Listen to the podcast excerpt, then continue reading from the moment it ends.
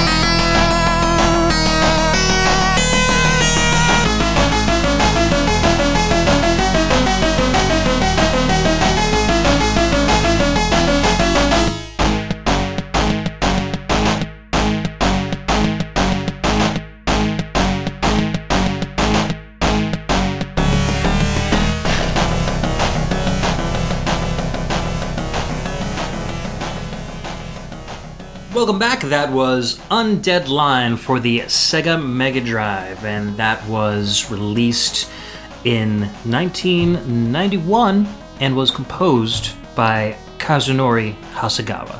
Now, when does this track, which is called Forest, take place? I I'm would- gonna I'm gonna bet that it takes place in a forest. Yes, Is it a spooky forest? It's a scary forest. Okay. There's a lot of monsters in the forest. Okay. It's not actually, there's no stage number because it's one of those games where you can pick which stage you want to start in at the beginning. The, the problem with the music in this game is that if you're playing the game, the sound effects are 10 times louder than the ah, music Oh, is. I hate that. and there's enemies like like little dragonfly enemies that actually make like woo sounds like as they're flying towards you.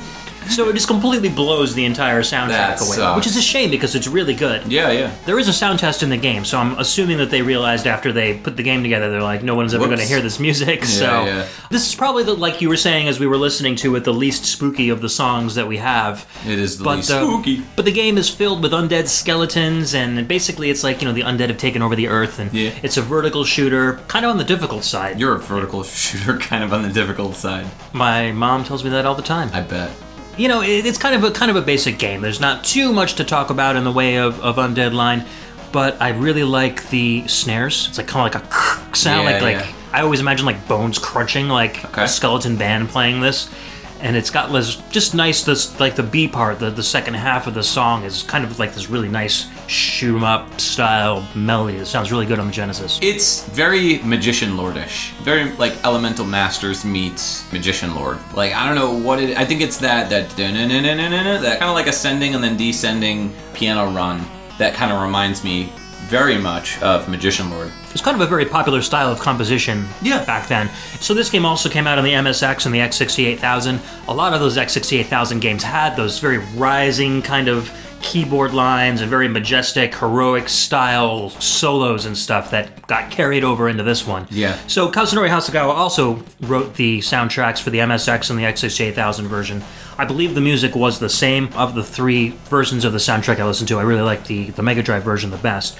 He also worked on Blade in 1990 for the Mega Drive and Harukanaru Augusta for the Super Famicom in 91. All these games were by T&E Soft, so uh, Hasegawa was just an, an employee there, like kind of like their in-house composer for a little while, and those games were really all he really worked on. So don't know too much about him other than that. Disappeared into a spooky ninja. Yeah, he's also credited for some Sega Saturn game programming, but I don't have those exact titles on hand. So he probably just transferred from a musician over into a programmer after he Makes sense. after the 16-bit era. I mean, back in the day, video game music was pretty much programming, anyways. So Yeah. makes sense. Yeah, exactly. Everybody knows about our next game.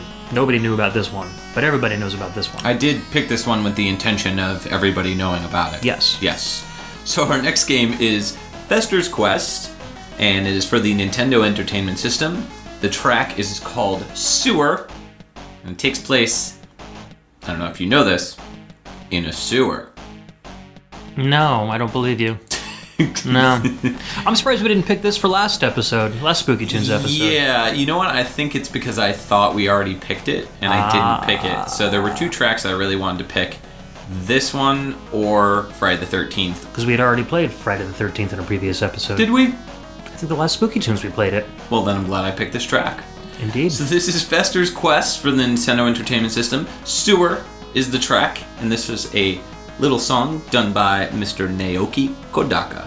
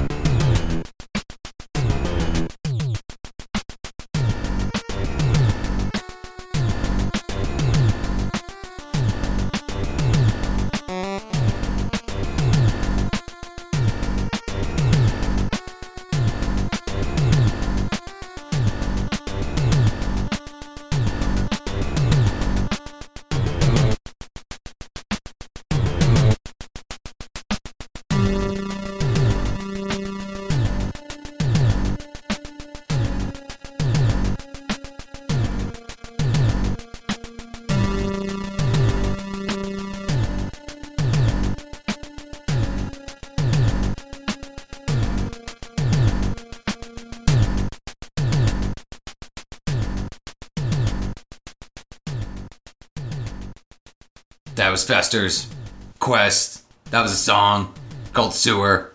Da da da dum. I saw where you were going with that. Kodaka.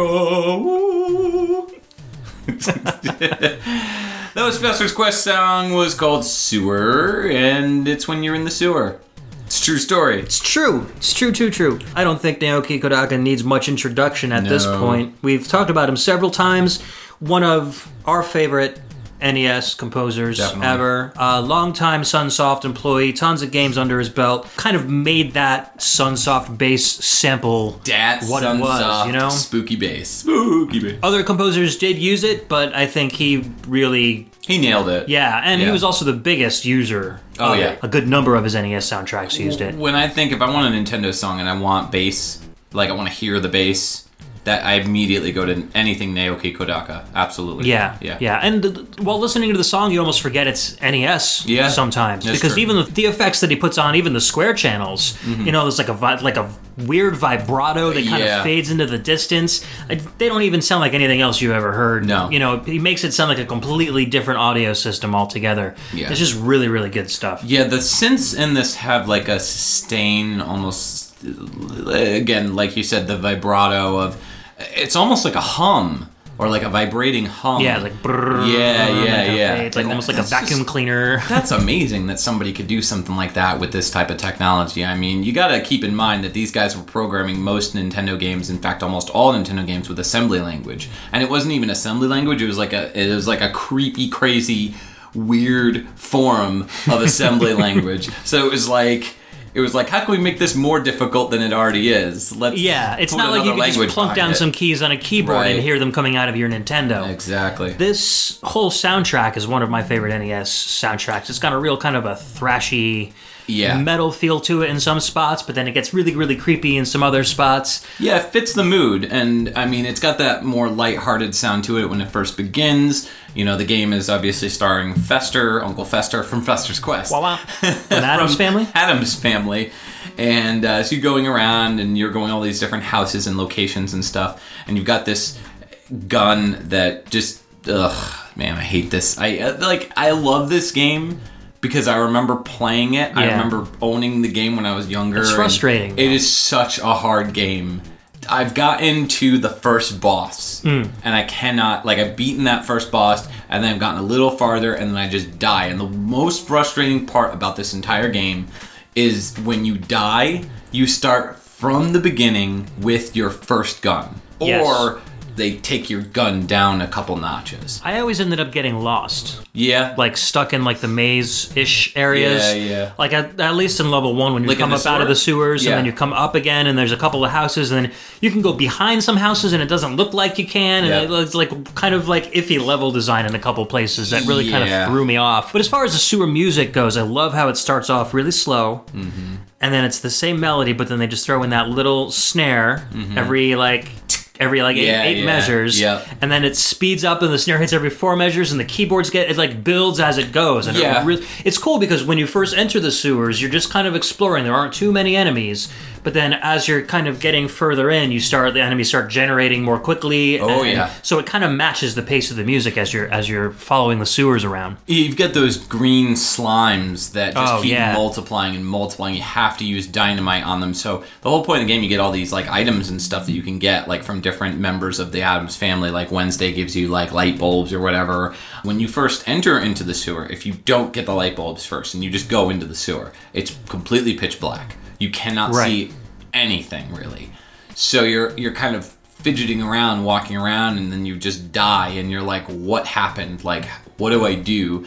And you don't realize that you have to, you know, break out the light bulbs. You have to get the light bulbs first, and then you have to break them out when you get into the sewer. So to get into the sewer, that very first note that you hear, that dun da da da dun, like just kind of giving an immediate feel and atmosphere to the location that you're entering into. It's like that to me is video game music because video game music should sound like what you're seeing. right And if it's not, it's just really good music that doesn't go with what you're seeing. yeah So yeah, Naoki Kodaka, we've already talked about him before. Um, you can check him out in the, I believe it was actually Scott, if I recall, picked the the overworld theme Overworld theme. Yes. yeah which is my other favorite tune from Yeah, the oh, I soundtrack love that song. That is such a good song. Yeah, but this game, I love this game, but it is so hard and so frustrating. And when I die, I just give up because I just I can't I can't go back and try to get to the next part. I agree. Of the I agree. game. You do a lot of work, and if you die, it's like you got to do it all oh, over again. It's so frustrating. There really should have been some extra game. save points around. Exactly. Yeah. Yeah. It's kind of like the Little Mermaid in that sense. Yep. Word. What's so, our next track? Up next is Baby Baby Felix Halloween, which you know everybody might be like, what? But it's a soundtrack from Alberto Jose Gonzalez, so you can just stop your complaining right now I'm- because I'm done. You already know this is going to be awesome. Yeah, that's right. So this is from the Halloween theme area, which is Area One, and this is Baby Felix Halloween. Spooky. Enjoy.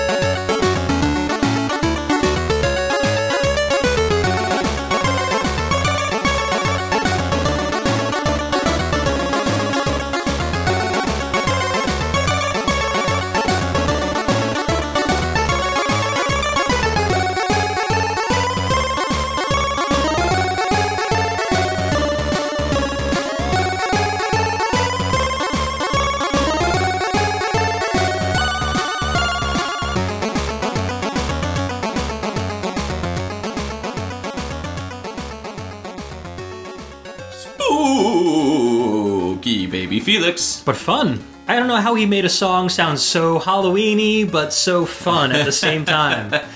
Uh, it's got that signature like Alberto Jose Gonzalez bounce to it that a lot of his tracks do, and it just kind of makes your head nod as you're listening to it. It's really cool.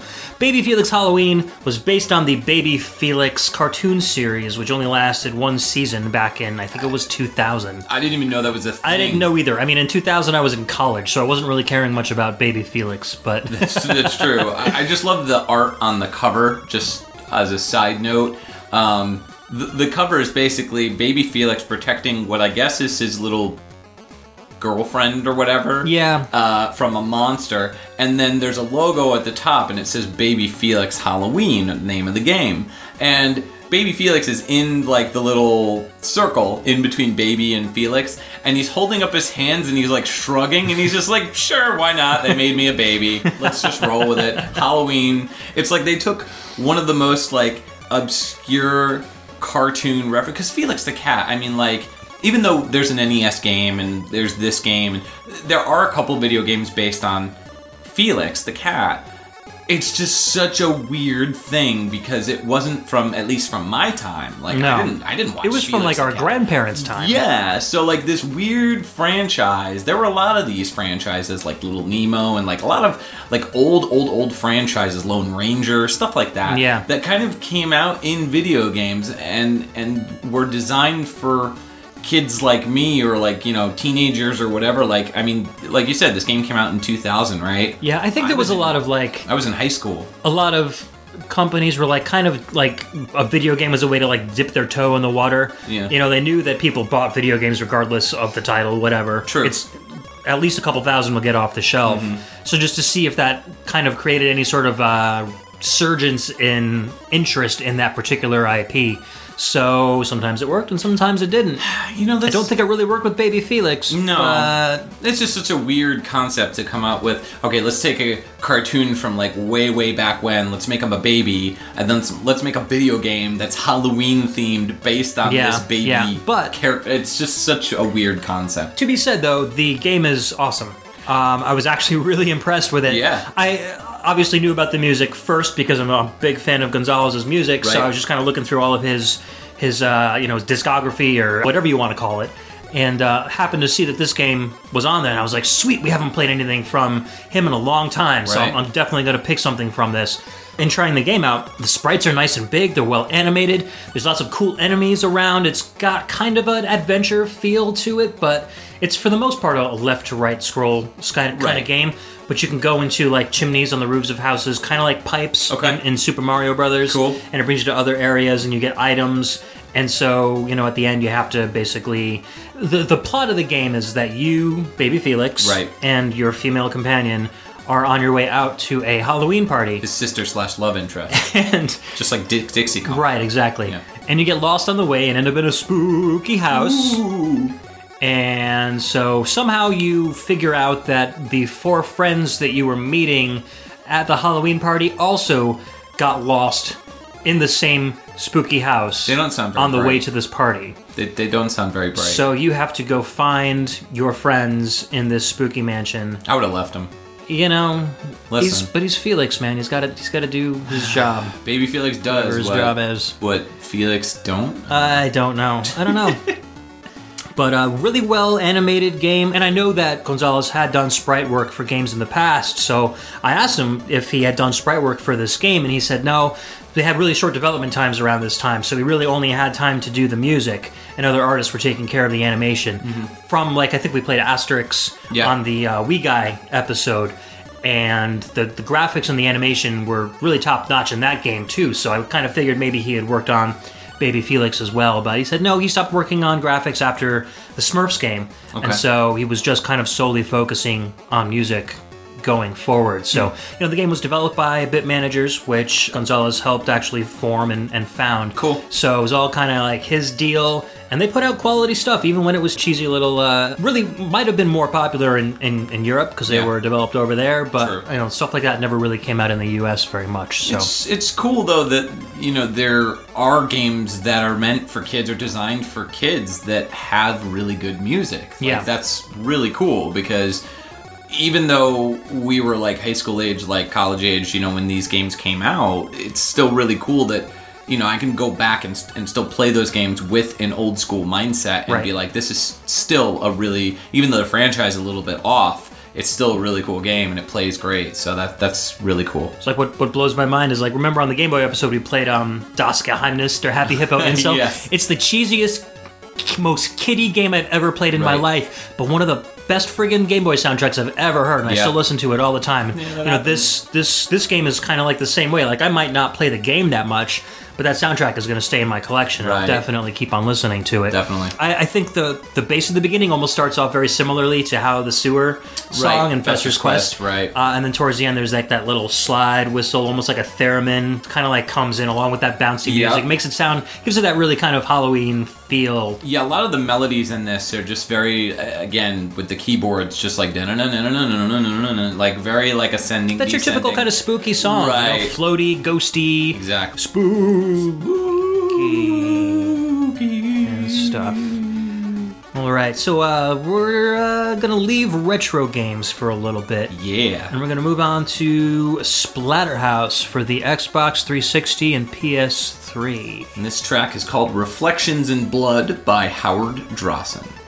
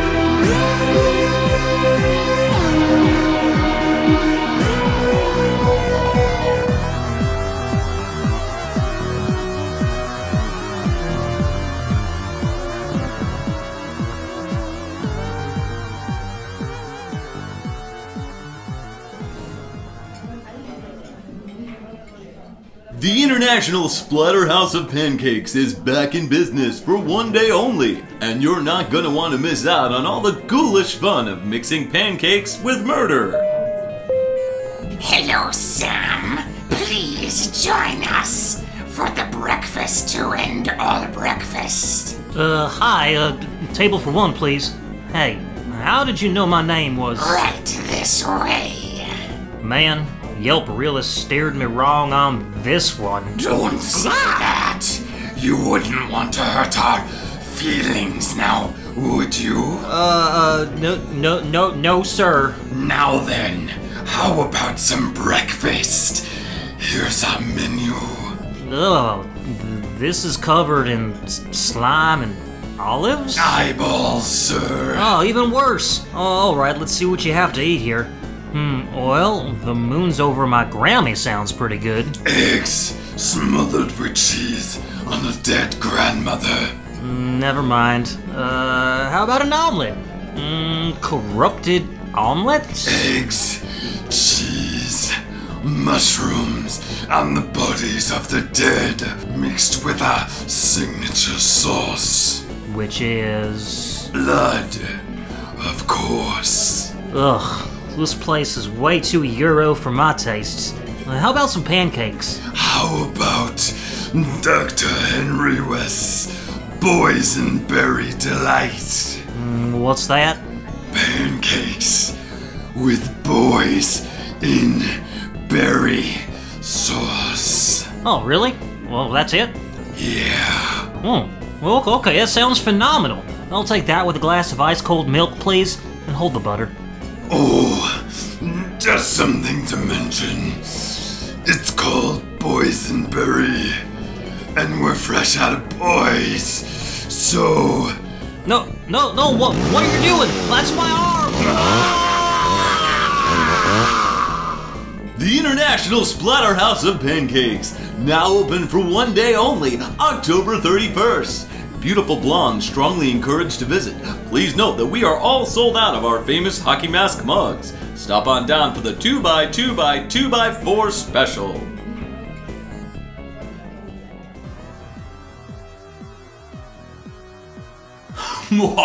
Welcome back. That was Splatterhouse for the Xbox 360 and PS3.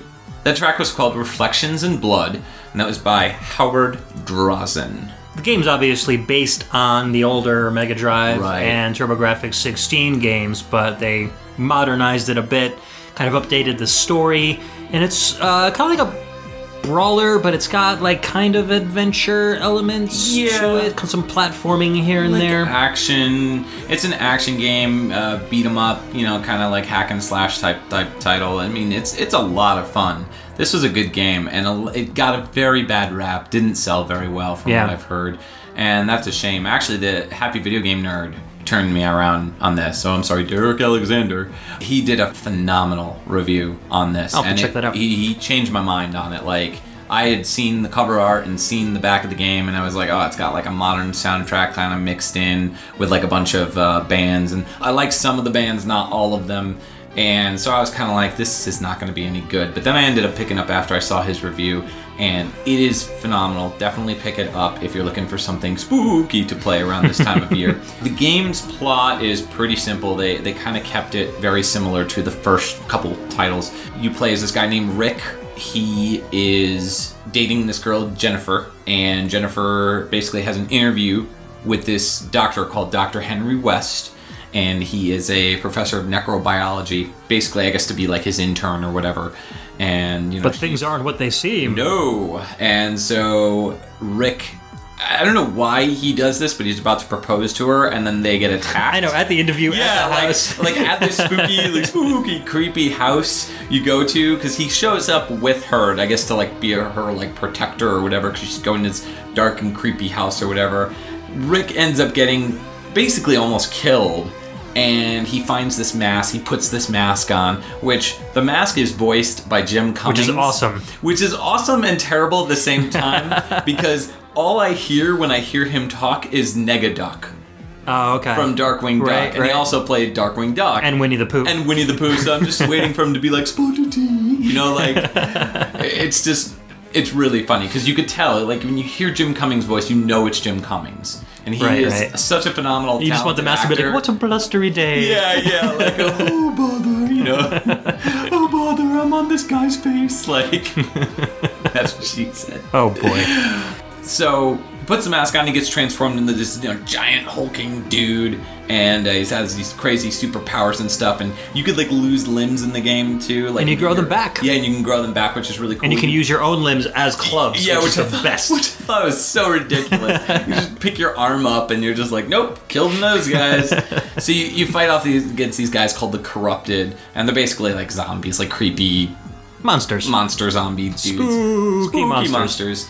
And uh, so throughout the game, it kind of eggs you to go on because you learn more about the story and uh, Rick and Jennifer's relationship and all that sort of stuff. So the story is actually quite good. It is a very campy, cheesy, horror based game. The soundtrack kind of reflects that as well. It's very 70s, 80s, like Goblin soundtracks. Mm, yeah, I like can see that. Very Goblin. If you listen to the first Spooky Tunes episode, we talked quite a bit about Goblin. They are a phenomenal band. Definitely check them out. But they do a bunch of really awesome soundtracks for classic horror movies. So this is interesting because it has the heartbeat bass line throughout the entire thing. It's got the organs, like the Moog organs that kind of settle in later on in the in the soundtrack, as well as in the beginning. Uh, they kind of go in and out. It, it almost sounds like it was like warped, like a VHS tape warped, because it has those like weird like bending notes that kind of like Yeah, almost You like you're I like starting off a VHS tape and the sound gets a little. it's just like yeah. you know, it's just like getting going. So Yeah, it's it's really yeah. cool. So uh, Howard Drossin composed the music. We talked about him a little bit when we did the unreleased games episode. Uh, we talked about Sonic X-treme, I believe, the Right. soundtrack or the the music, the placeholder and or video game music that was composed by Howard Drossin. We featured in that show. He's a video game and film composer. So. He did uh, films like Blade Trinity and a bunch of the Marvel one-shot, like kind of short films that they Red did. Tails, Man with Iron Fist, that Yep, sort of stuff. Yep. And then as far as games go, his uh, biggest claim to fame is that he did the Afro Samurai soundtrack with uh, RZA from Wu Tang Clan. That's right. He's done a bunch of older stuff too, though. I mean, Yeah, Vigilante 8, Die Hard Arcade, Comix Zone for the Genesis, Mm-hmm. uh, a couple tracks with um, Sonic and Knuckles. with their team. with like, Well, like four everybody. billion other composers yeah, at yeah. Sega. Uh, Sonic I- Spinball. I think he did that by Right, himself. That was right. his, that was his first like real popular Right. game. Before that, it was just Wolf True Life Adventure for uh, Disney. Had a whole bunch of stuff. This uh, game, just for the record, is a mature rated game. So if you're planning Oh, yeah. on playing this around your kids, don't do it. It's not only like violent, like very bloody and very gory and violent, but it's also very sexual too. There's a lot of pictures that you could find of Jennifer, which is weird because like who holds a bunch of Polaroids of themselves like in very provocative poses, like and there's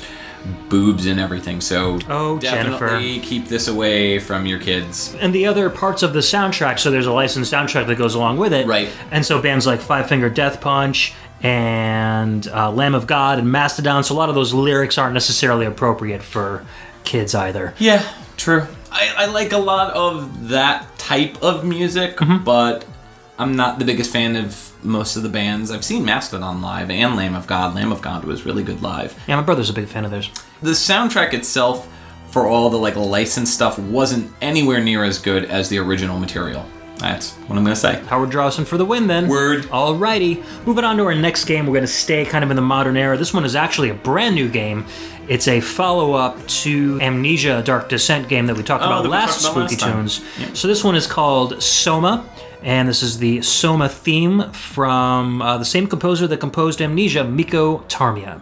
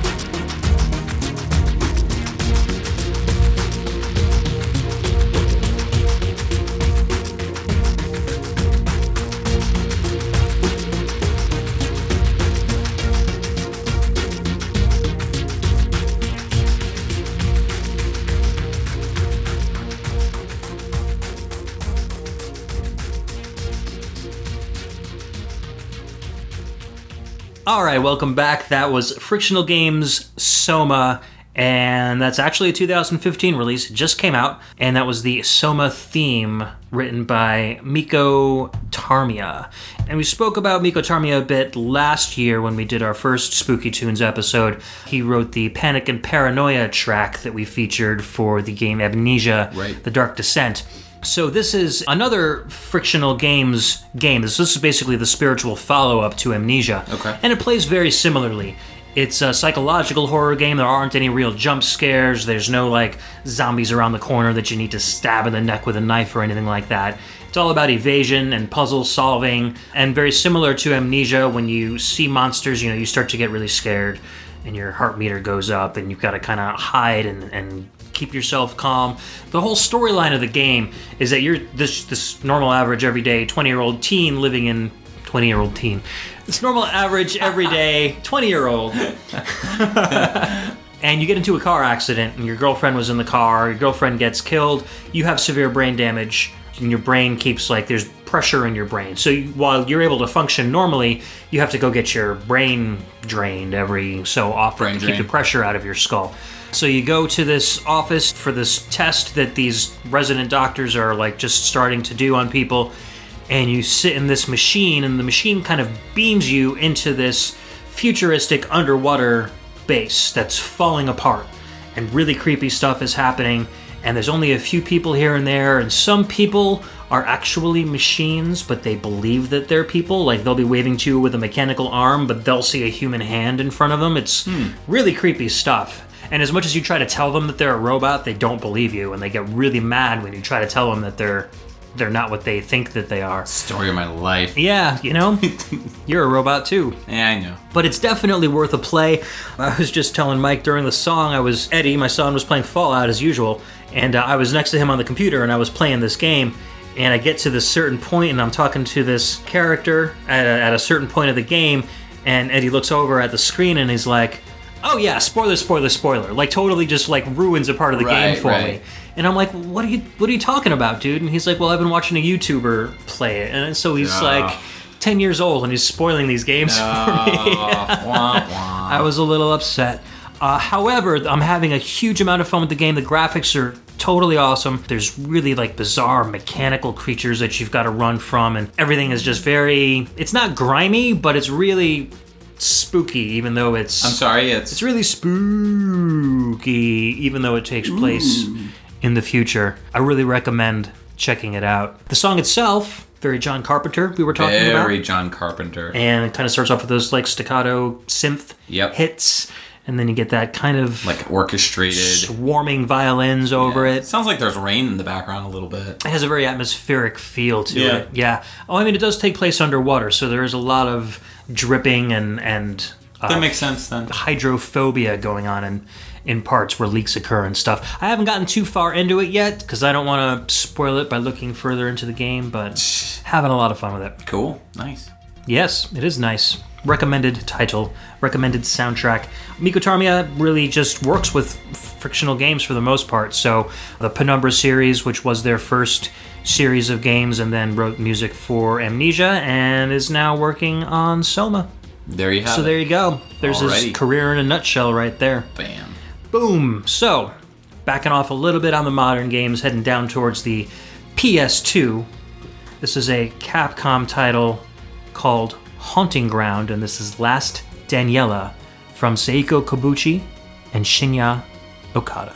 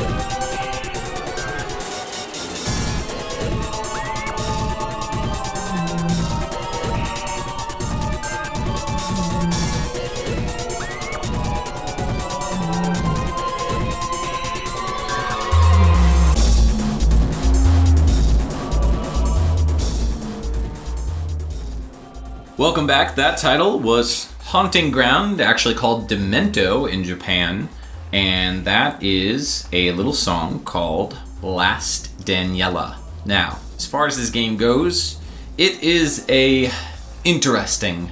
It is a mix. It is a very mixed Like bag. a mix of Resident Evil and Take the action out of Resident Evil. yeah, and make it more like Clock Tower. Actually, this game has a Yeah, lot in yeah. similar with Clock Tower 3. It's much more about hiding and solving puzzles. but it looks like Code Veronica. Right, exactly. It has the graphical output of Code Veronica. The actual emotions and expressions of the main character and most of the characters actually in the game are very detailed. Like this is a gorgeous game. Oh, absolutely. It's really pretty.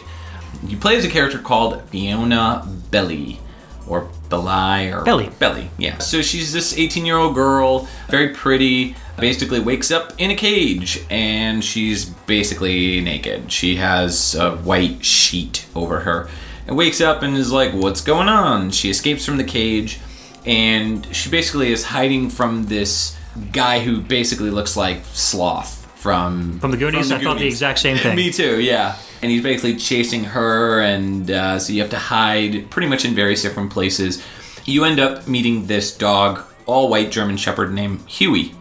And so you're going through the game and basically trying to figure out like what happened, like how you ended up in this cage. You know, you meet these other people who are in the mansion, like other workers and stuff. And it's it's a very weird game. It, it's not your average like Resident Evil action game. Not at all. It's also not like Silent Hill either. I would say it's more in line with Silent Hill. It's kind of like a weird mix between. It's it, Silent you know it's Hill- actually more like Soma. Yeah, because it's really? very light on combat, Okay. very much puzzle solving and and stealth. Yeah. and you know there there is some combat where you gotta you know beat those bosses, but really Yeah. your only attack is like a kick to the nards. It's it's a much more psychological game. It's more like Fatal Frame and Yeah. Clock Tower, like psychological horror titles. It has a lot in common with like late 70s, early 80s. Those really disturbing, creepy films that are much more psychological than just like sh- like like Hills Have Eyes and yeah, that kind of stuff. like yeah. that kind of stuff. There's also this very weird sexual aspect about the game that is is it, it, it's weird because it's like you you can't help but watch, but you want to look away at the same time. it's it's very weird. Well, especially with that character Daniela, she is Yeah. bizarre. Yeah. she acts either like a robot or a completely mentally unbalanced, crazy lunatic. right, and I won't spoil it. Um, Yeah, but she's she's probably the best character in the whole game. Right. I mean, she's just really crazy, and so th- you're you end up having to escape from most of the people that are working in this mansion that you apparently have like inherited sort of and so the entire game is very creepy very disturbing very sexual and very weird so Sounds like my cup of tea. right it's it's really cool i definitely recommend checking it out even if it's not your bag even if it, don't go into it looking for resident evil because you will be really disappointed Uh, so you can control hewie you can tell him where to go what to do he acts like a real dog Yeah, too it's really Like, cool. very very good strong ai the problem with this is that it's not a it doesn't play like a video game like you can't control hewie like you would control a normal He's, he's an NPC, character. but right. you know you can choose to have him like fetch Right. or you know attack, Attack, or yeah, protect calm. you, right, shake right, hands, etc., etc. Yeah, so it's any kind of like partner type game like that where you have to control one person and you're kind of kind of dragging the other person along. In this case, it's an animal. Yep. But yeah, definitely check it out. The music is mostly ambient. There's a couple standout tracks that are like this that are very like a mix of like drum and bass, like electronic mixed with like really creepy organs that again are very like ascending, descending. Yeah, this is a very electro-industrial piece. Yeah. Those Weird, those like- organs are freaking crazy. Yeah. it's just like all Yeah, over yeah, the place. All over the place. Those vocals too. It's like it's like weird voices that are like run through. I don't know. It's like somebody trying to escape a, like a field of bees or something. Yeah, yeah, and this is a boss battle, so it's Yeah. gonna bring out that sense of panic that you're gonna have while you're. I mean, basically, this almost powerless 18 year old girl Mm-hmm. trying to fight these ridiculously bizarre people that you find in Right. his mansion. It's pretty realistic too. It's so hard to talk about this game without spoiling it. I know. it. And it's a relatively it's not a it's not a, a new game, but it's a Right. game that if you haven't played it yet and you want to play it, I don't Dude, you want can to play this game. I don't want to spoil it for anybody or Yeah. for any videos that people that host this show might be making at any point soon. Yeah. so I definitely recommend checking it out. It is a very weird, different title. It's not something I'm used to playing either because I'm a very like action guy, hmm. and so I started playing this and I was just kind of like, oh, this is not what I expected. Like I expected a lot more action, so you can't go into it thinking that you're going to be kicking butt. Yeah. Because you can kick, but not butt. You can kick nards, but not butt. yes. Yes. It's just got one one kick to the Yeah. No, it's like a kick to the shins. kind of Like, yeah. I guess if you aim it correctly, it'll go Yeah. a little bit between those shins. Maybe, but, you know, maybe, yeah. The music was composed by Shinya Okada and Seiko Kobuchi, both of which worked for Capcom for quite a while. Okada started with Mega Man X5, X7, X Command Mission, X8, and then composed Haunting Ground in 2005. After that, he ended up with a lot of the Monster Hunter series. Right. So Monster Hunter 2, Monster Hunter Freedom 2, Zack and Wiki, that was a really good game. That was a Wii. good game. That Yeah was very underrated. and then ended up being assistant sound manager for Resident Evil 5, Monster Hunter 3, Lost Planet 2, and then was thanked on Monster Hunter 3 Ultimate in 2011. So he kind of moved up to the audio management stuff after that. Seiko Kobuchi worked on a bunch of different games, one of which I've never heard of called Bounty Hunter Sarah, which I guess is an adventure novel game developed by Flagship, which I believe is like a side, kind of like, I don't want to say like Ultra, like Konami It's one of Capcom's development houses. Yeah, basically, which is it's kind of like a Neo Tokyo futuristic kind of like Blade Runner type of. Worked on Resident Evil Zero under Ichiro Komoto's direction. Also worked on Mega Man X7, which not the greatest game in all honesty, but We all know your opinions on that. ugh, I hate that game. so and worked on Haunting Ground, and so kind of hasn't done much since then. And she was lead composer on this game. And the latest we heard from her was in 2010 with the Rockman 10 Image soundtrack. So I guess they, they brought her back for a song on Rockman 10, which was kind of cool. Or Mega Man 10. Yeah, yeah. This this is a game worth playing. I definitely recommend it. Mm-hmm. I don't know. This next game is a love it or hate it kind of game. Yeah, I I remember buying this when it came out, and I enjoyed it. It's fun. but let's not say much more until we actually introduce the song. All right, so this is Little Red Riding Hood's Zombie Barbecue for Zombie the Nintendo Barbecue. for the Nintendo DS. this is the Little Pig track by Guillermo Badolato Chilero and Jorge Badolato Chilero.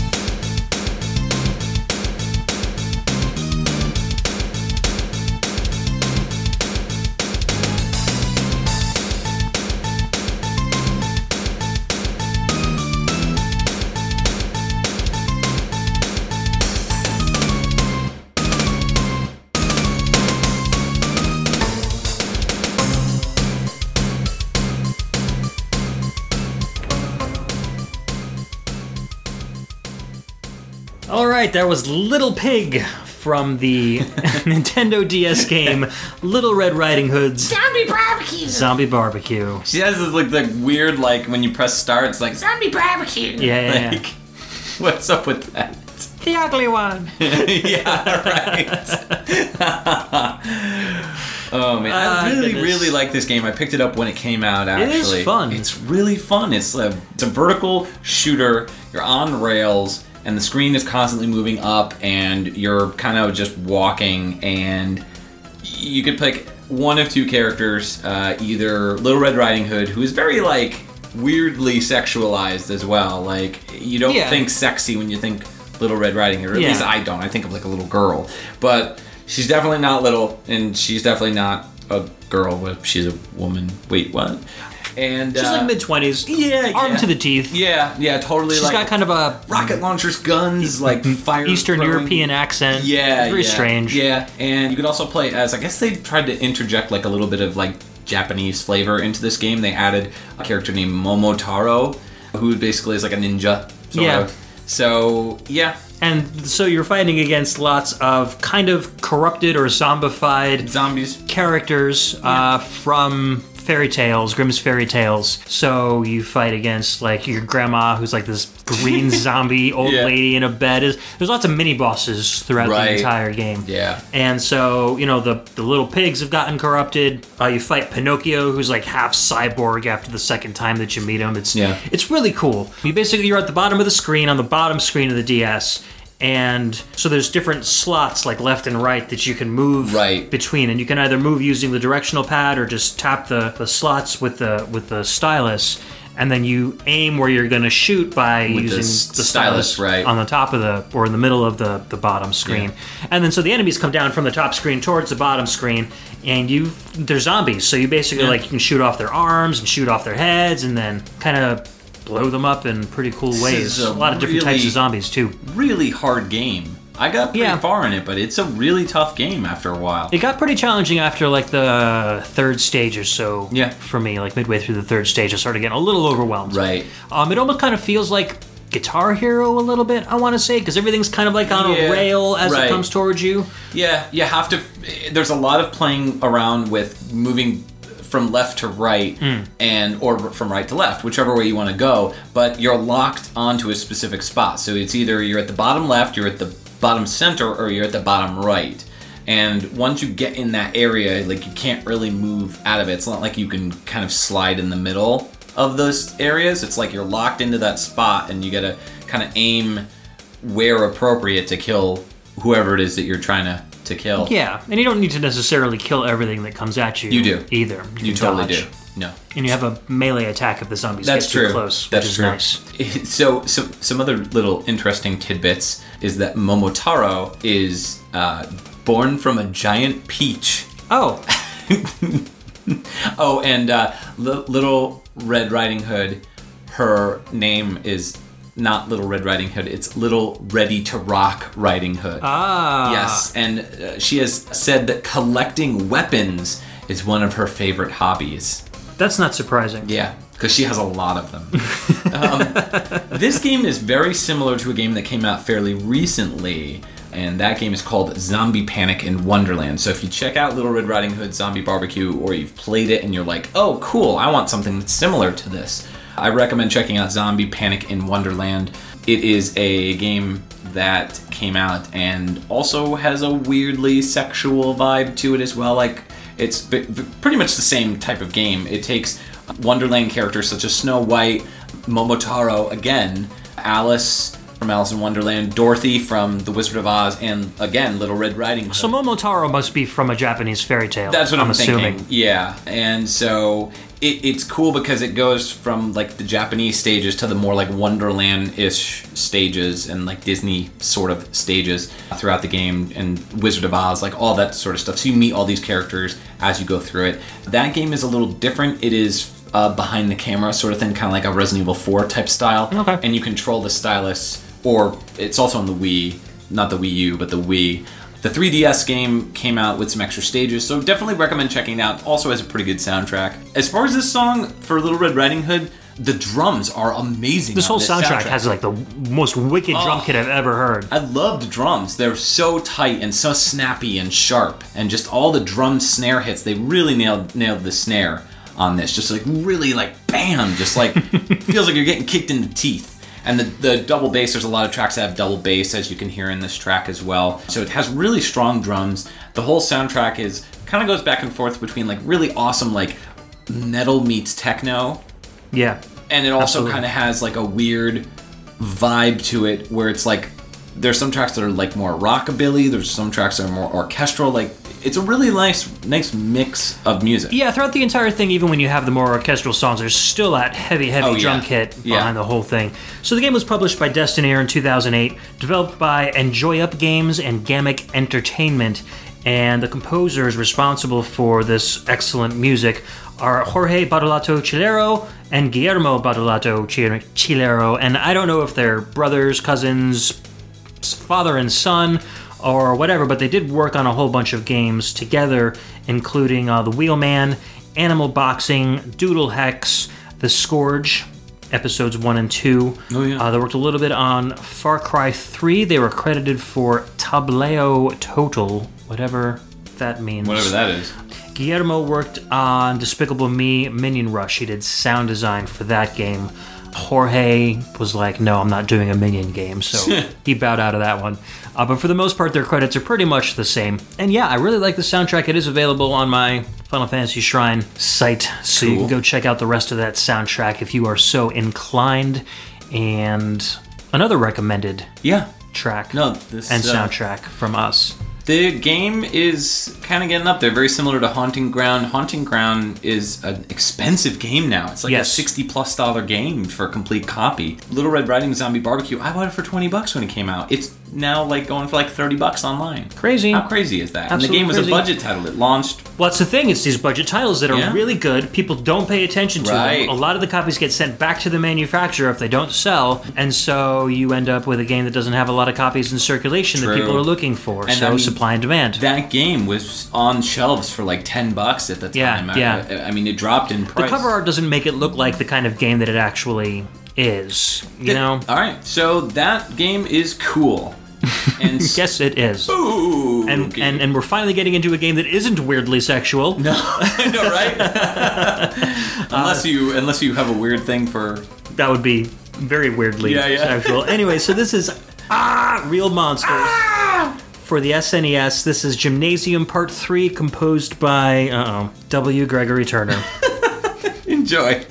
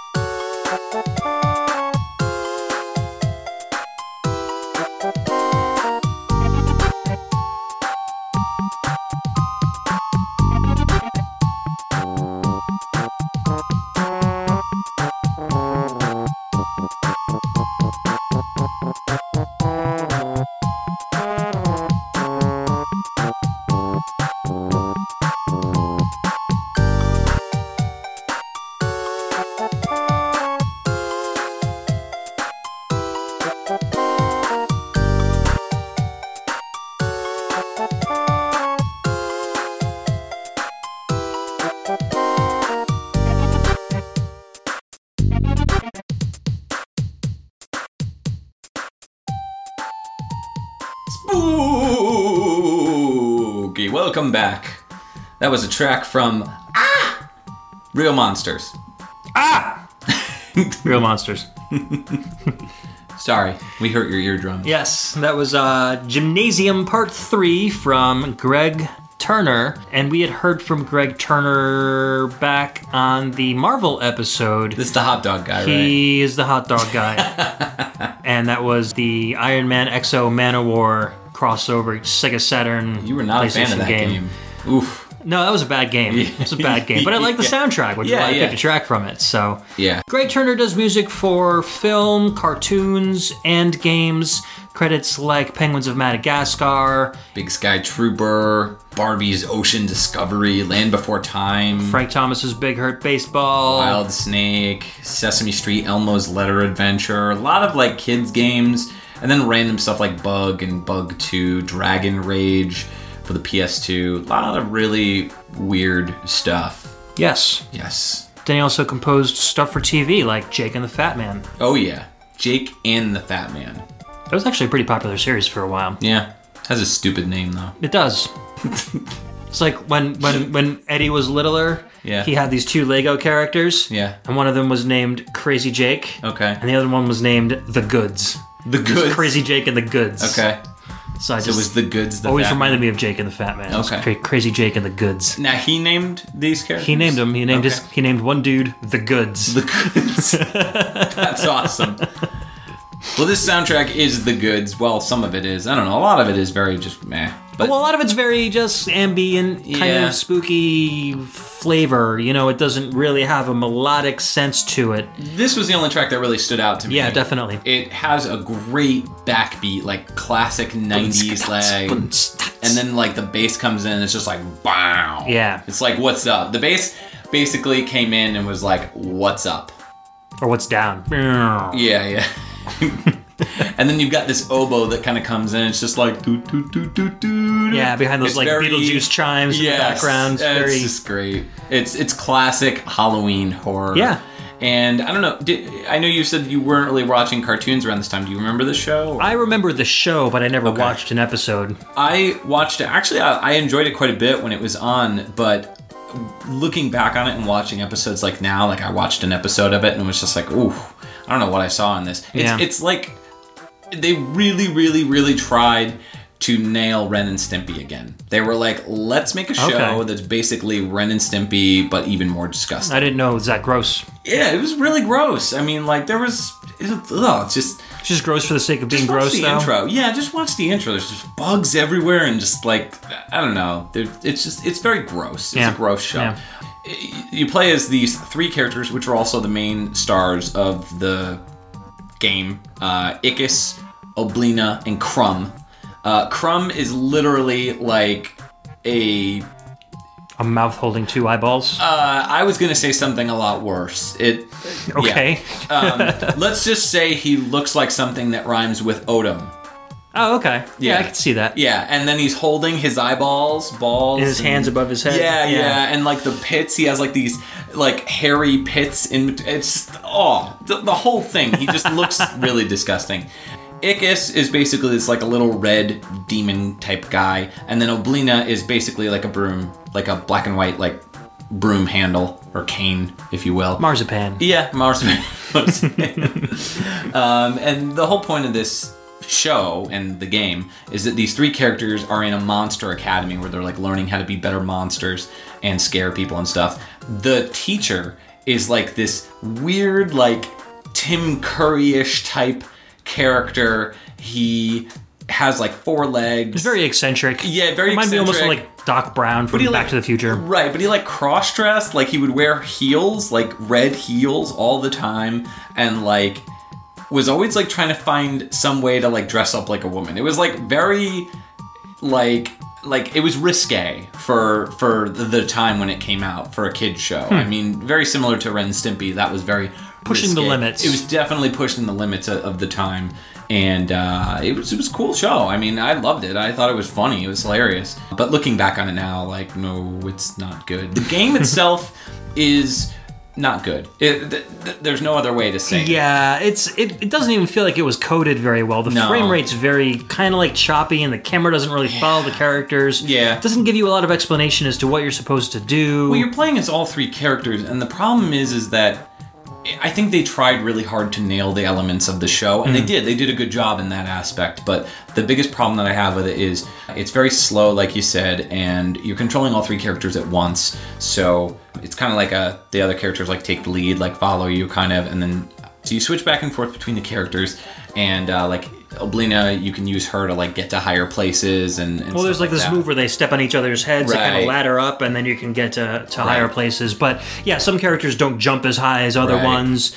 You can scare like like the enemies are like these little, at least in the first level, which is Mm-hmm. all I really got through before I was like whatever.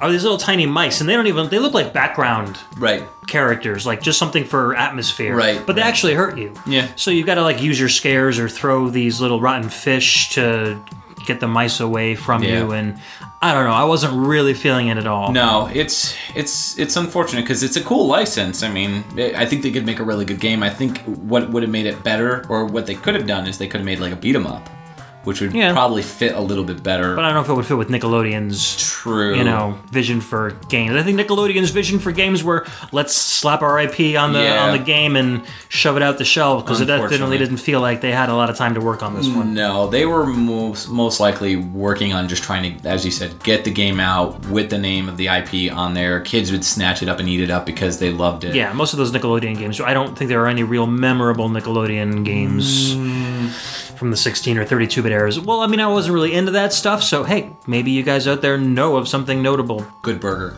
Good Burger? No, I was no Good Burger game. that'd be awesome. That'd be awesome. I would play that. It's just you like doing really badly at fast food service. Can you imagine the the intro?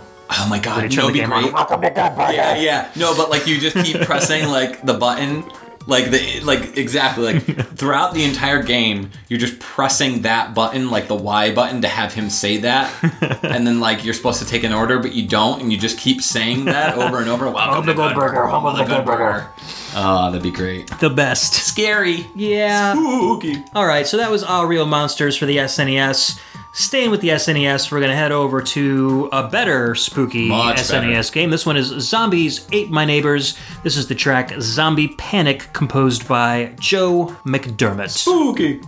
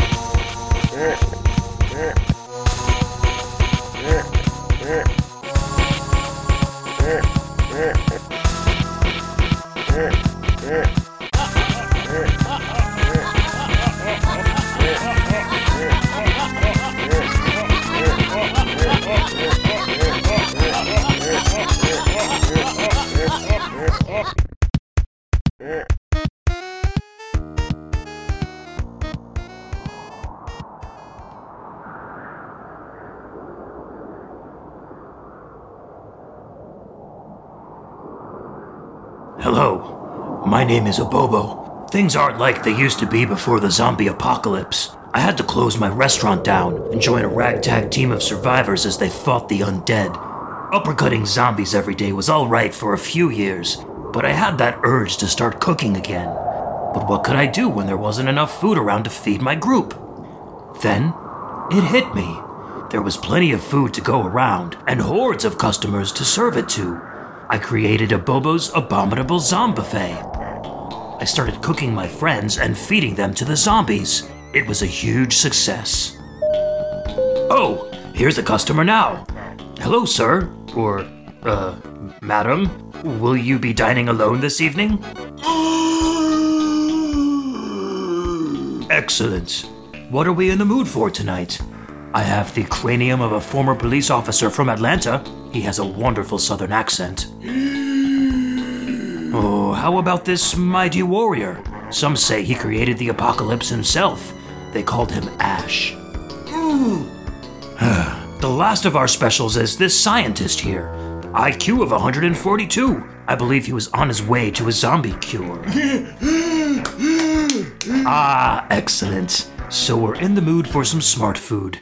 Right this way, sir. Uh, madam. Uh, rotting pile of flesh. Next time you're in town, shamble on down to a Bobo's Abominable Zombie Buffet. We take the pain out of finding a brain.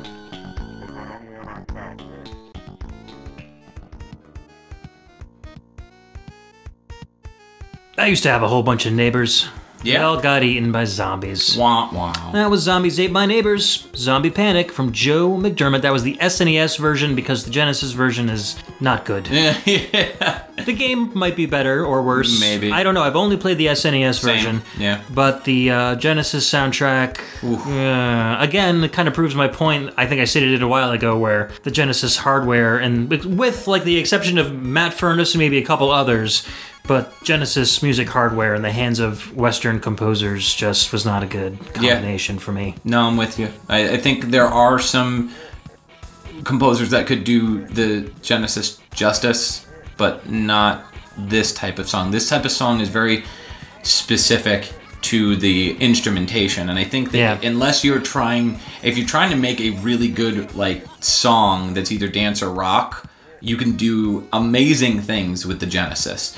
But when it comes to a song that is a little bit more atmospheric, a little bit more spooky uh, sounding, or I'm sorry, spooky sounding, uh, you really got to go with the Super Nintendo for the instrumentation alone. Uh, the MIDI processor that the sound had Yeah. really kind of nailed being able to uh, identify individual instruments. Perfect example, those organs in this song. Definitely, And, like, definitely. the- this this had I always felt like it was kind of a very loose, like almost gypsy rock kind of Yeah. feel to it. It's got a And, nice like uh, rockabilly kind of beat. Yeah, exactly. And I love at the end where it feels like you I actually feel like you're getting cornered by zombies and Yeah. they're all laughing and growling at you and then it like just like kind of like stops at the end. And then there's like, that last there's that one one last little like, zombie. It's like, "Ugh." yeah, I mean, of, of all the spooky songs that we've played today, Spooky. this one definitely has like the best, I think, kind of being chased feel Yeah. to it towards Yeah. end, in, in a comical way, of course, but really kind of t- tells a story along with uh, with the music. Yeah, no, I really like the. I guess it's a uh, accordion sound to it. Yeah. yeah, sounds like an accordion, which is cool because who hears an accordion in a video game soundtrack? Not too many songs Yeah. have accordions. I'm, I'm thinking about the harmonica from Plok, but that's a similar tone, but Right. not really the same. Yeah. So the game itself is fantastic. This is a really fun game. Yes. It was developed by LucasArts and published by Konami, which is a weird combination That to is begin weird- with. But it's an overhead, multiplayer, kind of shoot 'em up fest Yeah, slash puzzler slash. Yeah. It's got a whole bunch of different elements. It's it's a weird like yeah, it's a weird top-down shooter that's it's just very interesting feeling because you get all these really wacky, silly guns. You get you can get like a hedge clipper type thing or like a it's like a weird like saw wheel type thing. Yeah. You can get like projectiles that you can kind of arc uh, to throw. You fight all different kinds of uh, monsters. I mean, you fight like chainsaw monster dudes. You fight like little babies that are like possessed. Um, which those are the most annoying. I can't stand those guys. In a lot of ways, it feels like a very enhanced version of like Fester's Quest. like Yeah, it kind yeah. of continues that kind of theme. Yeah. Where Top down. making of your way like through a, like kind of a maze-like Right. area. The whole point is you got to save your neighbors from becoming zombies. So if the zombies touch the neighbors, that's it. They're done and they get killed. And So the title of the game should them. really be "Zombies Haven't Eaten My Neighbors Yet." yet. Or might. save my zombies. No, save my neighbors from zombies. Save my neighbors from zombies. Yeah. it gets a little wordy though. Yeah. Zombies ate my neighbors. Zombies ate This my was actually only called Zombies in Europe. Oh, really? Because they felt that, and they actually censored a whole lot of the That's a shame. gore and blood and stuff out of the European versions because they. Felt it was too violent. So, yeah, those listening not in North America would know this game just by the name Zombies. Right. Zombies. That's and even even the um, the artwork for the cover very very cartoony. The zombies look like the the Plants vs Zombies kind of zombies. Yeah, I was gonna say Whereas- like 50s. Like it, it, it seems like almost like they took a page out of Night of the Living The North Dead. American cover, yes, Right. very 50s kind of horror vibe Right, to it. right. But the, the European, very cartoony. Oh, really? They they dumbed it down quite a Huh, bit. Yeah. That's a shame. Yeah, that, that cover art is iconic. Mm-hmm. Like you see the the yellow North red American spiral cover. in the background, Yeah. 3D glasses. Yes, yeah, it was a lot of lot of fun to look at. really cool. And I think, you know, I, I definitely rented this game when I was a kid, and I think the cover of it is basically like what drew me towards Oh, the box absolutely. to begin with. And I think Nintendo Power did a pretty good spread on it too. That's what she said. I remember seeing this game but never playing it until, you know, past like, I don't know, six, seven years. It was always one of those games that I was like, I'm going to pick that up, I think. Or I've heard about it and I was like, "Ah, I've heard about this game, I've never played it. Hmm. And then just one day I took the plunge and I was like, you know, it's like 15 bucks right now, let me buy it.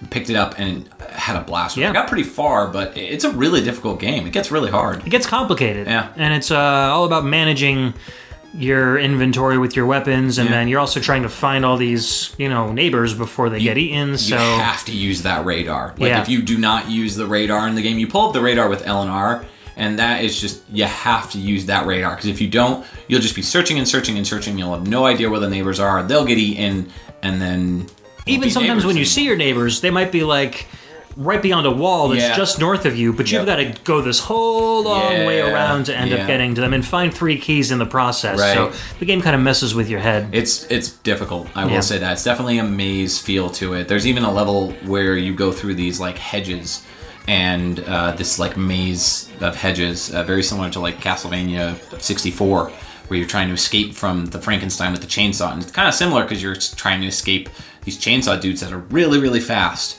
And uh, so you got to s- try to slow them down and then try to get around them and everything. So it's it's really definitely recommended. I think the game is a little bit more expensive now than when I picked it up for. I think it's like an average loose $30 game, but it is definitely recommended. Get it while you can because price is just going to go up, people. Yeah, it's true. It's very true. All right, so we all know that Mike always tries to slip at least as much Castlevania Spooky. into these non Castlevania episodes as he possibly can. So, this is Master of Darkness for the Sega Master System. It's basically kind of like a Castlevania clone. Didn't we play a track from Rusty on the last Spooky Tunes episode? We did, so So yeah, this is continuing that that uh, tradition of non-Castlevania Castlevania games. This one is called Epitaph. This is the stage three theme from Yoko Wada and Takashi Horiguchi.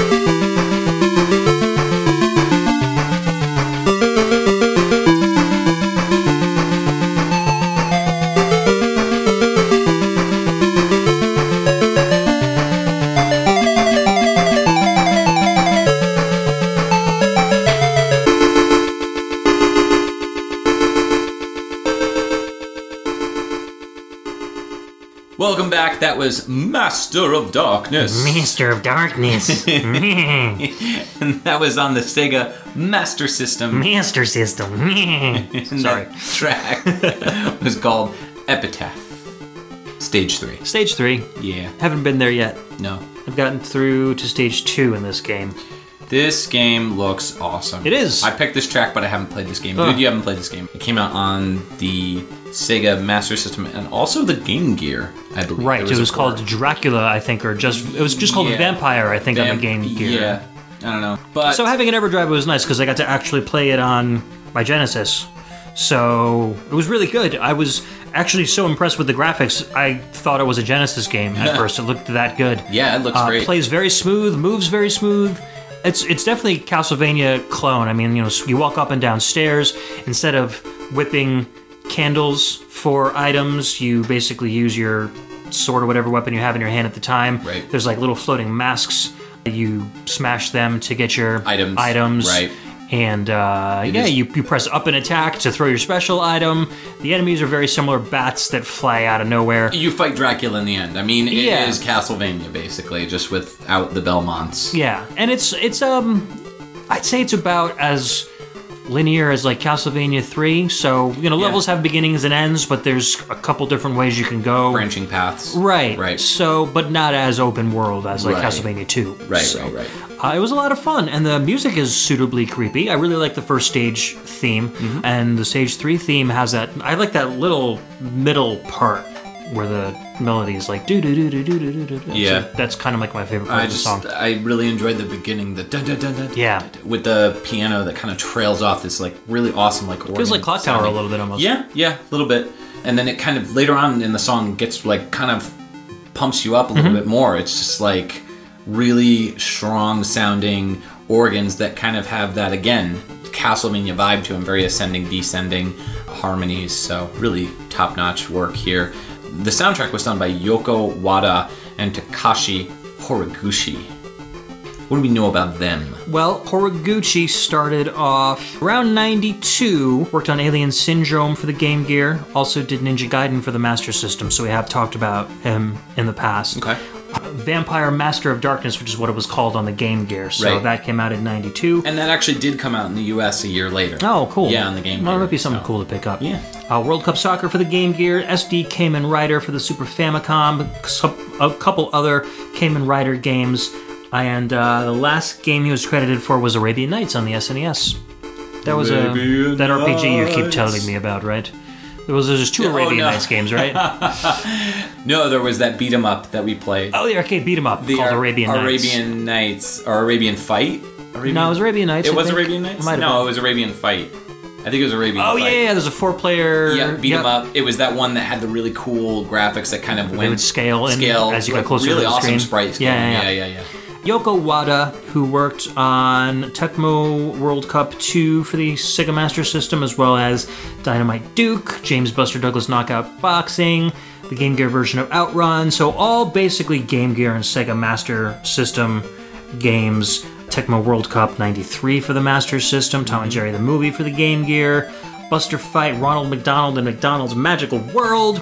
Last game in 95 was Godzilla for the Game Gear. So overall, Yoko Wada's got about like 25 Master System and Game Gear games to her name, so she really knew that hardware pretty well. Yeah, I think that's my biggest dislike about the game is that it came out on Master System. No offense to Master System, I think it's a really fun system, and the games there are some really fantastic games on the system.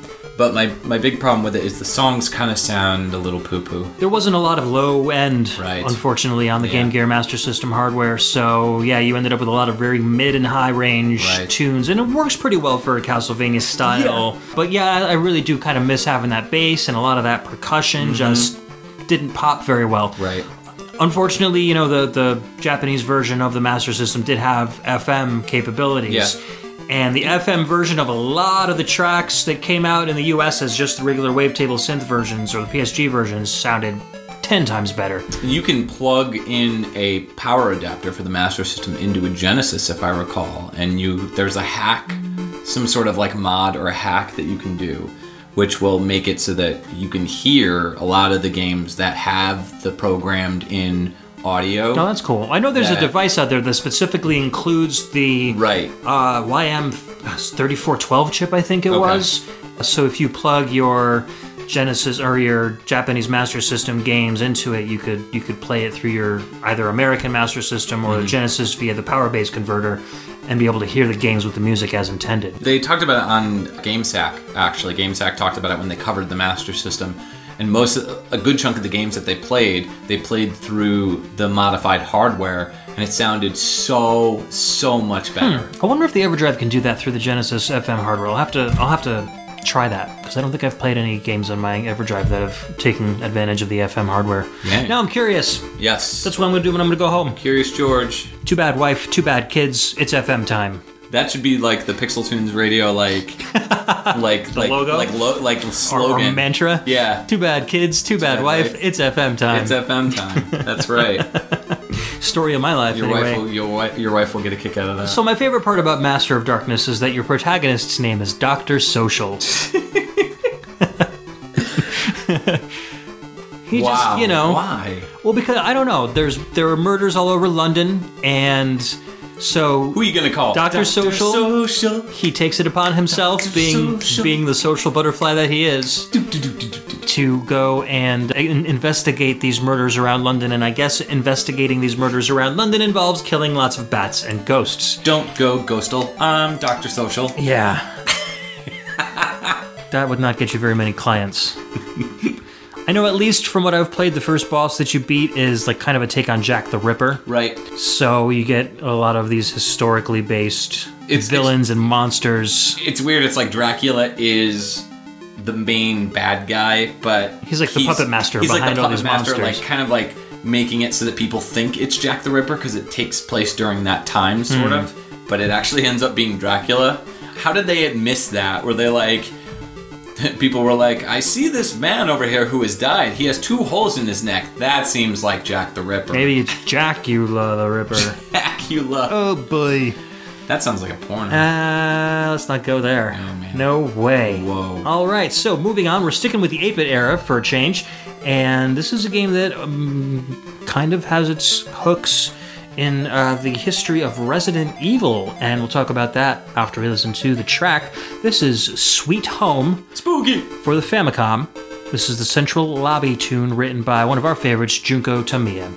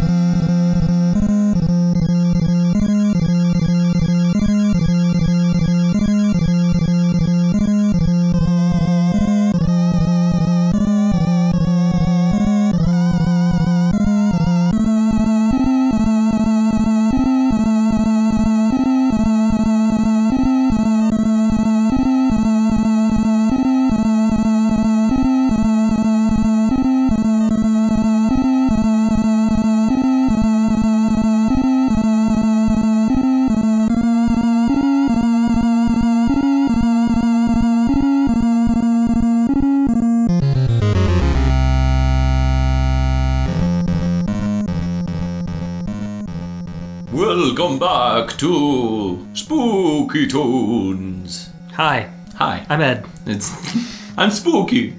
um, that was Sweet Home for the Famicom, also known as the Nintendo Entertainment System. Yes, for quite a long time, this game kind of went unknown and ignored by American audiences and North American and, and European audiences because True. it was only released in Japanese, and you need to understand the text in the game in order to play the game. Very kind of complex, kind of an RPG. And so in the early 2000s, it might have been 2000 actually, the an English translation was released for the game. And immediately the game became extremely popular because it's known as probably one of the best Famicom games to ever be released for the system, and it never came out over here. There's two reasons why the game became popular. One is because it inspired the Resident Evil series. Right. Two is because, again, Derek Alexander did a review on it. I didn't. mean- Sorry, I didn't mean for that to sound so like. Whatever, he did another review.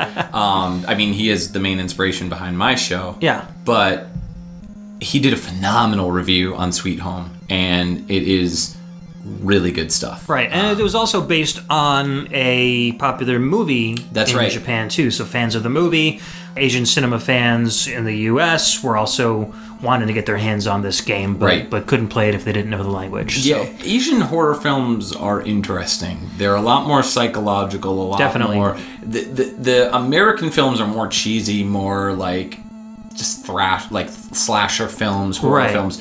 But European horror and Asian horror have a more common theme to them. They're more psychological. They're not. They, they, there is some gore to a lot of them, but a lot of them are more about kind of like freaking out people. Yeah, like Uzumaki and the audition. Right. Um, even the original version of Ringu had a little bit more of a psychological bent to it than the version that came out in the U.S. True. So yeah, I was into all that stuff way beforehand. So Yeah. I've never actually seen the Sweet Home movie, but Me learning neither. more about the game, I, I kind of want to Yeah, I check it out. it. It looks really cool. We so should, we should watch that.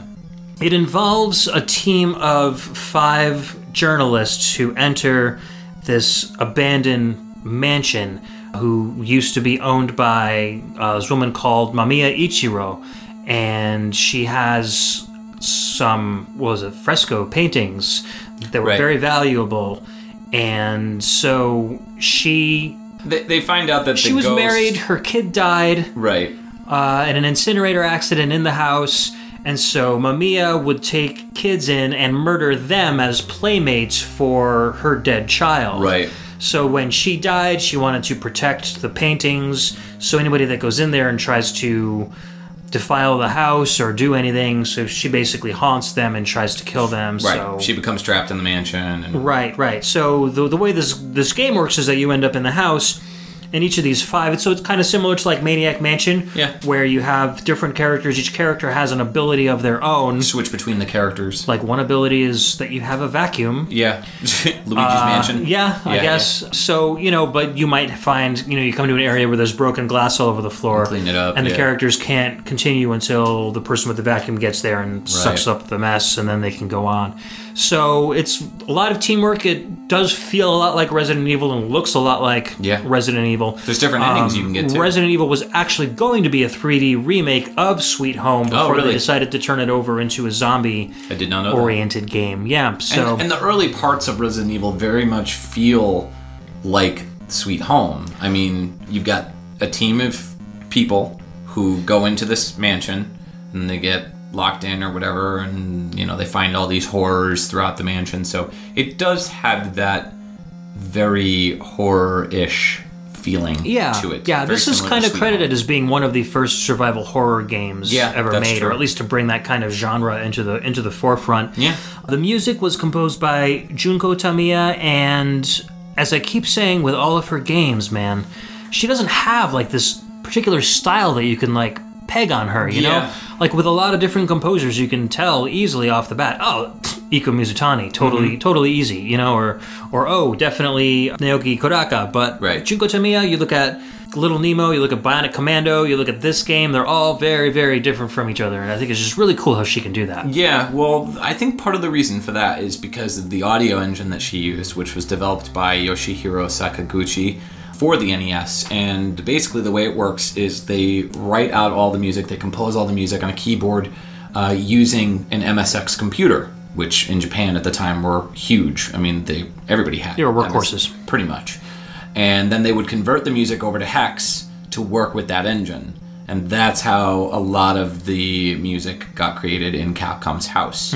So I think because she developed all the music with a specific engine, that's the part of the reason as to why these songs all had different flavors and different styles. But it kind of shows because she also did uh, work when she left. After she left Capcom, she did a bunch of work for like stage shows and and things that were not video games. And so she is obviously a composer first and a programmer second. Right. Yeah. Right. So she decided to take a career in music instead of Pretty furthering much. her programming career in games. I guess she recently went to Bit Summit last year with some of the other Capcom composers, and I guess she had such a good time that she was like, "Yeah, I want to get back into this." That's So- awesome, man. I would love to see her come back to music. God, definitely. Um, she's composed for one of my favorites, Little Nemo and the Dream Master. Love that game. Fantastic soundtrack. Little Nemo and the Dream Master? Little Nemo, the Dream Master. Yeah, that'd be weird if it was and the Dream Master. Who's the Dream Master? Spooky. um, did the work for Bionic Commando, both on the NES and Game Boy, and a couple other systems, Commodore 64, the Spectrum. They were all like covers, though. No, Tim Follin did the music for the Spectrum version of Bionic Yeah, Commando. but the music itself was covered. originally written by her. not Junko. No, Uh, it was originally what's her face from Mega Man Three, Harumi Fujita Oh, wrote the original soundtrack for the arcade Bionic Commando. Oh, interesting. And uh, a couple the of those songs were left in, and Junko Tamiya ported them to the NES Bionic Commando. Oh, okay. And so, but the majority of the NES Bionic Commando was written by Junko Tamiya Oh, okay. herself. So, Well, there you go. Ugh, a little bit of history there. Right. Um, Gunsmoke, uh, Street Fighter 2010, The Final Fight, Strider for the Genesis, Strider 2 for the arcade, Bionic Commando Rearmed, which were covers. So she's just basically like. Well, uh, Simon Viklund wrote, rewrote a lot right. of Junko Tamiya's works. right, but it was all, a lot of it was themed based on. Yeah, but she was credited for the original songs Right, the game. exactly. And uh, Codename Viper, too. yeah, that was also a really good game. Yeah. I don't know. I love the bass. That doom doom doom doom Yeah. doom. I mean, that sounds kind of like almost Goblin 2 Oh, as absolutely. well. This this is like the quintessential like horror. Like you want to do a horror soundtrack on the NES. This is how you do it. This is, I guess, probably the scariest soundtrack I've heard on the NES. I so far. agree. I agree. I mean, there were some other games that came out that were also pretty frightening, like Chiller, which had a lot of gore, Yep. which was an unofficial NES title. And, you know, there was mostly campy stuff that was more like, you know, the Baby Felix type stuff Yeah. uh, or Fester's Quest. It kind of dabbled in spooky, but it wasn't actually spooky. Yeah, or like Ghouls So- and Ghosts, where it's got you know like a baroque kind of feel. To Right, it. or Castlevania, you know, yeah. those types of But this has like a psycho feel This is it. like totally a psychological thriller, horror movie thing. So, Survival yes, stuff. Survival stuff and cheese. So definitely check out Sweet Home. Really spend some time with it. Devote some time to it because it is not one of those types of games that you just pick up and play. It is very much the type of title that you need to sink some heavy time into. Yeah, and it's fun. Right off the bat, it's fun. Oh, agreed, agreed. It's not like you're going to spend time and hate yourself for it. I mean, you you it's not like you're, and it's also not one of those games where it's like you get into the mansion and you're creeping around for like you know half an hour and then then do you then you realize that something creepy is going on. No, you get in that first room and there's that ghost and she's like, "You're screwed. You're locked in." Get out any way you Peace. can. Like you immediately know what's going on. The tension's Exactly. immediately high, so it's immediately uh, kind of engrossing and pulls you right in. So definitely a fun one. All right, let's listen to our last track, which is another Castlevania type of song, and it is my final pick. It is BloodRayne Betrayal, and this is a song. This is a song called Sanguine Nightmare. From Jake Kaufman.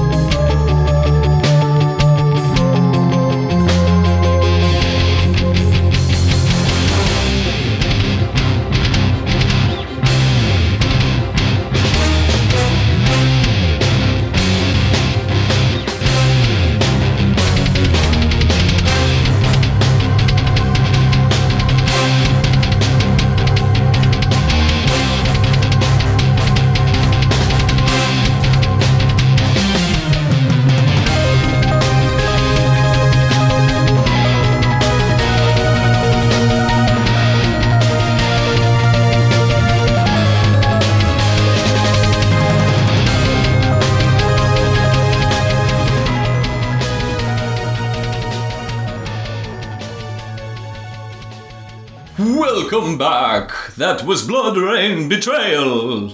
As played by Dragon Force.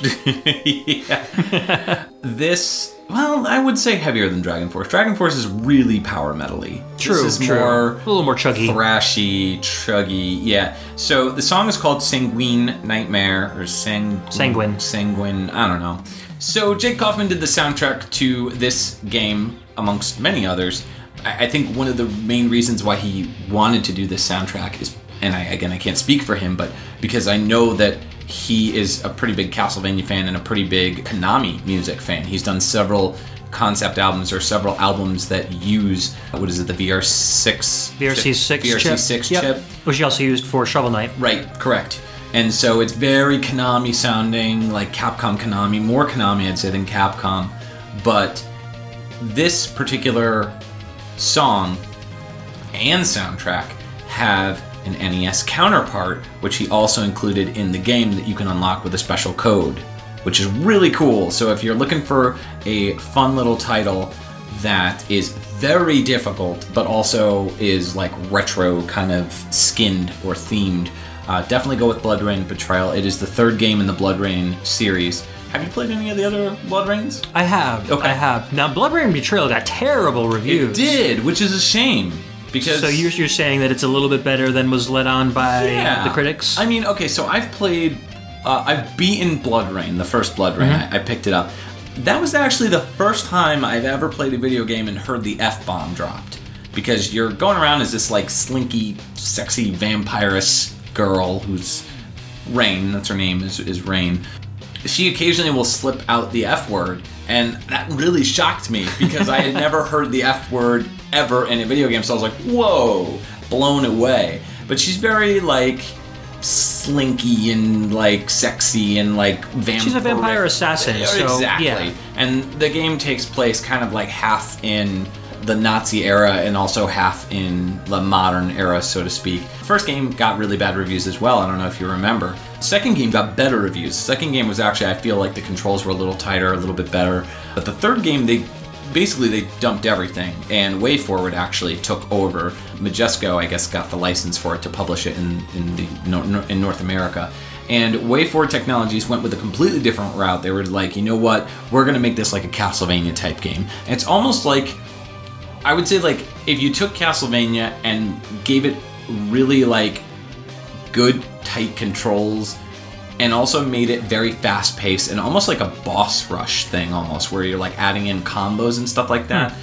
I was terrible at the game, but I had a lot of fun playing the game. It was That's also all that matters. it was also really difficult, and there were tons of enemies. And, I, and from the reviews that I read, I picked, I downloaded the game because I heard the soundtrack first in the trailer for it, and was like, "This soundtrack sounds awesome. It's Jake Kaufman. Love Jake Kaufman.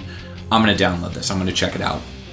And so I downloaded it and played it, and I didn't think it was that bad. I thought it was a lot of fun. I just felt that it was very difficult. Yeah. And a lot of reviews, like, r- really hammered home the fact that it was a difficult game. And I'm like, this game was designed to be an old school, like, two and a half D, side scrolling hack and slash. Yeah, game. difficult doesn't automatically mean bad. Exactly, and I think a lot of reviewers forget that that just because it's a difficult game, that doesn't make it a bad game. Yeah. So the music is. You described it as metal Castlevania, which Yeah. I kind of agree with. Yeah. I wouldn't say it's my favorite Kaufman soundtrack ever. I mean, I really like Mighty Switch Force. Yeah, I and love that Mighty Switch that's Force. like an entire 180 from this Oh, yeah. soundtrack, and it's it's so amazing how Kaufman can just write. You can basically just hire him and be like, I don't know, I want you to write like Spanish folk pop art jazz fusion with a little bit of contemporary classical thrown in, and he'll be like, all right, fine. And No. wouldn't blink an eye, and he would give you exactly No, what you wanted. seriously. I don't know if you saw his YouTube page, but he started doing on his YouTube. He would take like themes that people would give him for classic tracks, and he'd pick a track and just apply it to that theme. Oh, that's awesome. Uh, to give you an example, he did Cutman's theme with like Jewish like Fiddler on the Roof style. Yeah, Fiddler on the Roof, like uh, that type of music, like cl- the klezmer uh, Yeah, yeah, yeah. orchestra or klezmer band, and it is phenomenal. awesome. It I really good. Actually, his I talked to him on Twitter, and uh, had mentioned that I really enjoyed that track, and was like, you know, props for you know, including like the Jewish themes, and I'm Jewish, and he was like, yeah, I'm Jewish. He's like, actually, my dad was uh, a re- a uh, cantor, and I, the whole point of uh, a cantor is they're kind of like I guess you could say like the person that leads the I don't know what to say the orchestra, but it's like you know how in church they have like an organ. I guess you could say? Jewish people they have uh, a cantor who does like all the oh you know the singing and stuff, and so it kind of so it kind of shows that in his family he had like this idea of what the traditional Jewish sounds should should sound. That's like. awesome. So he was really kind of ensconced in it. So it made sense that it would work out for him. Exactly, and so you need to definitely. Uh, I'll post that track on the Facebook group so you guys can. Yeah, I'd love to hear it myself. Yeah, it's really it's very fun. But anyways, back to BloodRayne. So this game takes place. I, I believe it is taking place in between the first and the second game. Sometime not- between like the year zero and the year 5000. yeah, something like that. um, I, I don't remember too much of the plot, to be honest. There wasn't a lot of plot, if I recall. I think there were some random cutscenes that kind of Slinky vampire chick beating up other dudes. Right. That's really all that matters. Right, right. So yeah, it's it's cool. I mean, I would recommend it if you're looking for a Castlevania-ish type game to play. Just keep in mind this. I- I don't want to say it's easier than Castlevania. I also don't want to say it's harder. It's different. Hmm. Definitely check it out if you can get it for a cheap price. It's a digital-only title, so you can download it, play it on Xbox 360, PS3. I believe it also came out on PC as well. Awesome. Cool. Hopefully, by our next Spooky Tunes episode, Volume 3, Bloodstained will be out. We'll be able to share some awesome tracks. that'd be awesome. From that. In the meantime, head over to bloodstainedfanforums.wordpress.com. Our buddy Mike McDaniel runs a podcast there, and they're talking all about, you know, the new Bloodstained game that's coming out, Right. Castlevania games of the past. And uh, so he's only put out one podcast so far, about a month ago, but they're definitely going to do more. And you can join the forums. He's got a lot of really cool stuff. So I just wanted to give him a shout out because he's doing a lot of really good work over there. Yeah, absolutely. Yeah. And I, I think they are the official They are. forums for the Bloodstained game, which is which is really cool. That is so cool. you can get all the information about the game first from there. Yeah. Oh man, What else are we talking about? spooky. That's what we're talking about. Next time on Pixel Tunes Radio, we're not gonna tell you. That's right, tough luck. We're sick of telling you guys what we're doing in two Yeah, weeks. that's right. So it's going to be a Two surprise. Weeks, you're gonna you're gonna listen to us. That's what you're gonna do. You're do. just going to listen to us call each other names yeah. for two hours. Yeah, yeah. Called That's basically what it is anyway, so. spooky. No more spooky. No more spooky for another year. Spooky. No. Spooky. No. I don't I don't even think we're doing Castlevania next year, October. Lies. I don't know. We'll have to talk about that. We'll figure that out. Silent Hill. We're doing Silent Hill next Silent year. Hill. Silent Yeah, Hill. Silent Hill. Silent Maybe. Hill and then uh, Spooky Tunes 3 for October next year. Oh, you gotta do spooky tunes. Absolutely. Yeah, man. All right, so I'm gonna go ring some doorbells, beg for some candy. Awesome. In the meantime, if you guys are listening to us on iTunes or on your iPod or your iPad or your iPhone or your iDevice, please, please stop over Your iDude. your iDude, your iThing. Hi, dude. Please stop over at the Pixel Tunes Radio podcast area. Please give us a rating, write us a little review, help us get a little bit more visibility so other people can come check our podcast out. We would greatly, greatly appreciate it. As usual, you can see all the show notes and links that we've talked about during the show at pixeltunesradio.com. We'll also have our YouTube feed posted there as well, and that originates from youtube.com slash dongled. Yes, youtube.com forward slash dongled, or just go to YouTube and type in Pixel Tunes, and then put a space, and then put radio. Absolutely. Also check us out on Twitter at Pixel Tunes Radio and our central hub for all the BGM related activity that we talk about and other people help us out with is facebook.com slash groups slash pixeltunes radio all of our friends that have guested on the show and other youtube personalities and other podcast guests uh, hang out there and we talk about video game music post video game music share video game music. We have a couple chiptune composers that are fans of our show as well, and they post original stuff there. And we just hang out and talk about our episodes and stuff. Yeah, and cheese. Anything video game related and cheese. yes. if you like video game music and you want to talk about it, this is really the best place to do it because not only we talk, do we talk about video games, we also talk about video game music. And so if you are looking for a place to kind of go to kind of share your feelings, because we get a lot of people that join the group and they're like, oh, I- you know, I've been listening for a long time, but I didn't really like I, you guys have talked about the group and everything but you, you know i didn't really know about what was going on there to give you a preview it's basically us just talking about video games all day off and on so we kind of go back and forth with various different things that we talk about depending on the theme of the episode and even people will just jump in and be like hey i have this really cool thing that i wanted to share and you can do that too so it's not one of those type of things where we just post that's more like our facebook page don't go to the page, go to the group because that's where you can go and join us and check it out. So again, that's facebook.com forward slash groups forward slash Pixel Tunes Radio. Exactly. And Word. If you've got a favorite video game song that we haven't played yet that you'd like to share with us, post it in the group. Let us know We'll know because what we you think. never know. I think we may have a fan favorites episode coming up in the near future. Not next episode, but in the near future. Possibly. Word. Possibly. We'll let you guys know. Yes, exactly. All right, so we'll be back in two weeks with an unnamed An secret unspooky theme. An unspooky. yeah, we're getting towards fall and winter, so we got another winter episode coming up pretty soon. Ooh. That'll be fun. Yay! Stupid ice levels. Nip slippers. All right, so we'll see you guys in two weeks. Thanks for joining us. We don't normally do outro songs, but we felt today we'll give you a little something special. This is Jake Kaufman's NES version of Sanguine Nightmare. This is our spooky trick and treat for you guys.